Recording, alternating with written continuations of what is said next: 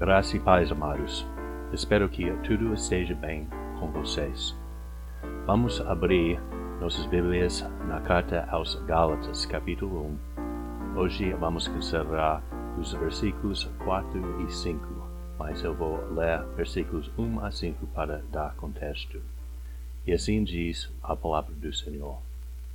Paulo, apóstolo, não da parte de homens, nem por intermédio de homem algum, mas por Jesus Cristo e por Deus Pai, que o ressuscitou dentre os mortos, e todos os irmãos, meus companheiros, as igrejas da Galácia.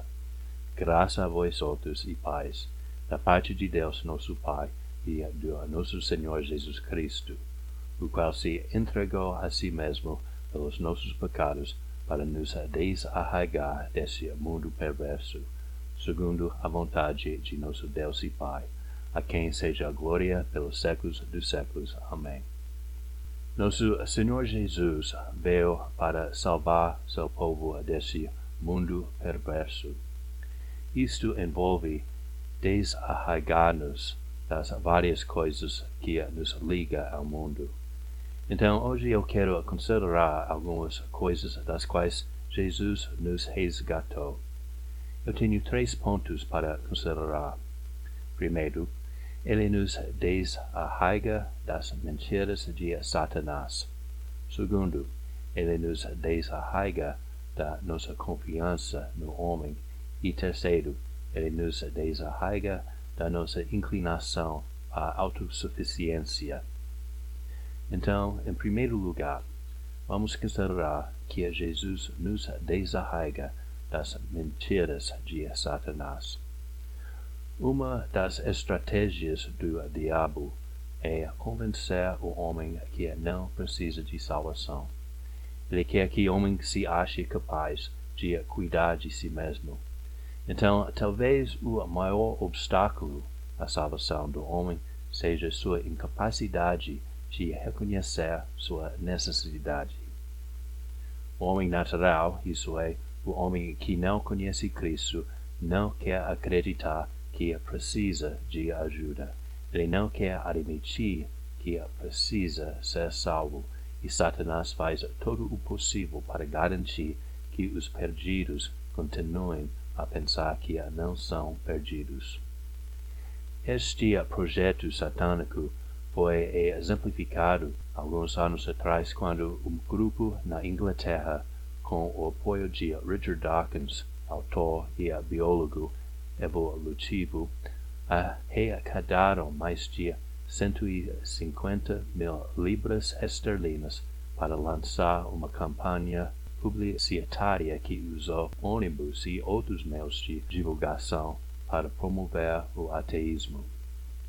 A mensagem que colocaram no lado dos ônibus foi: provavelmente Deus não existe, pare de se preocupar e aproveite sua vida. Irmãos, o homem que acredita nesse tipo de mentira se torna preso a esse mundo perverso. Não é possível aproveitar a vida enquanto se enfrenta uma eternidade sob a condenação de Deus.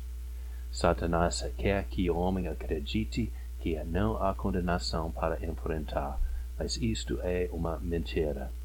Jesus Cristo morreu na cruz para salvar seu povo dessa condenação, e não existe outro meio de escapar da ira de Deus. Aqueles que têm fé no nome de Jesus são livres da ameaça de condenação. O segundo ponto é que Jesus nos desarraiga da nossa confiança no homem.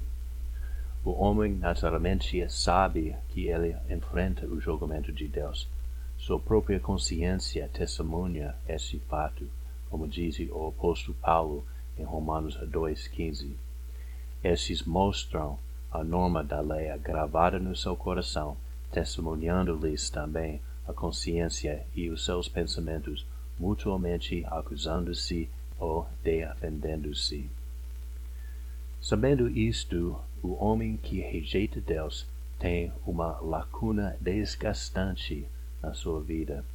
Ele tenta encher a lacuna de qualquer meio possível, mas não tem mais para onde ir se não confiar em si mesmo ou em outros homens. Mas isto é inútil.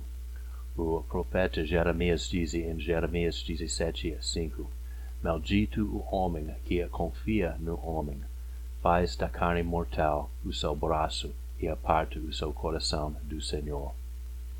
Irmãos, o único homem no qual podemos confiar completamente é o Deus homem, Jesus Cristo. Ele é o único que jamais nos desampara. Ele é o único que não somente fala a verdade, mas é em si mesmo a própria verdade. E ele é o único que pode assegurar nossa reconciliação com Deus por toda a eternidade. Que o nome dele seja glorificado. O terceiro ponto é que Jesus nos desarraiga da nossa autossuficiência. O homem que rejeita Deus e tem confiança na carne é mais inclinado à autossuficiência, ao orgulho e à vaidade. Porém, não é somente o incrédulo que tem esse problema. Todos nós temos que lutar contra tais inclinações, porque nosso crescimento espiritual leva tempo. Ao tornar-nos cristãos, não estamos imediatamente livres da influência dos pecados que nos acometiam durante a nossa vida como incrédulos. Temos que lidar com aquilo que reamanece do pecado, e o orgulho é um dos pecados mais difíceis para desarraigar do nosso coração. Este ponto é especialmente relevante nessa carta aos Gálatas. O apóstolo Paulo estava escrevendo à igreja, então devemos supor que muitos da congregação já foram resgatados do domínio de Satanás. Porém, eles ainda tinham que lutar contra a influência do pecado. Foi ainda necessário desarraigá-los da sua inclinação à autossuficiência. Na vida do crente, essa inclinação à autossuficiência frequentemente fica evidente na sua tendência às obras. Em vez de aceitar a salvação que foi comprada pelo precioso sangue de Jesus, a salvação que é livremente oferecida, a tendência do homem é tentar merecer a sua salvação por meio das obras. Em outros termos, ele quer pagar o preço que Jesus já pagou. Isso não é somente impossível, é também ofensivo, porque despreza o sacrifício de Jesus. Desde que o sacrifício de Jesus foi suficiente, não resta nada para pagar. Então, aquele que quer pagar sua salvação por meio de obras expressa com isto que ele não acredita na suficiência do sacrifício dele. Irmãos, a suficiência da redenção de Cristo não se baseia na quantidade de dores que ele sofreu, mas antes na dignidade da sua pessoa. Ele é infinitamente digno de toda honra, louvor e glória. Então a afronta da cruz foi uma afronta infinita.